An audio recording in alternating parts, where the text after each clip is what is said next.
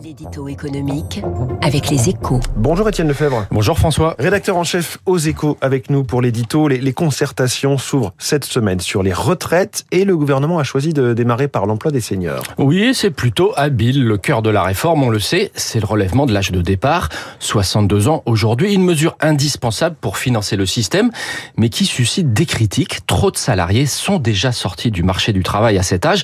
Pourquoi ne pas s'attaquer d'abord au chômage des seniors? Eh bien, c'est ce que fait le gouvernement avec des propositions concrètes telles que la possibilité de cumuler indemnité chômage et salaire en cas de reprise d'emploi d'un senior ou encore la baisse de la durée maximum des allocations. Trois ans aujourd'hui, c'est beaucoup et ça incite les employeurs à mettre les salariés sur cette voie de délestage, dixit Olivier Dussopt.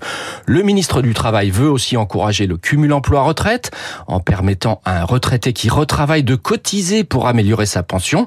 La baisse des cotisations est aussi sur la table. Bref, il y a beaucoup de mesures à discuter. Mais est-ce que cela peut suffire à, changer les mentalités dans les entreprises? Alors, il n'y a pas de mesure miracle et il faudra, c'est sûr, une prise de conscience collective car malgré de nombreux plans, la France reste loin de la moyenne sur l'emploi des seniors, surtout après 60 ans. Et c'est un immense gâchis économique et social. Mais le contexte est plus favorable. Les pénuries de main-d'œuvre peuvent changer le regard des employeurs et le gouvernement, dans sa quête du plein emploi, est prêt à des mesures fortes. Le patronat le sait.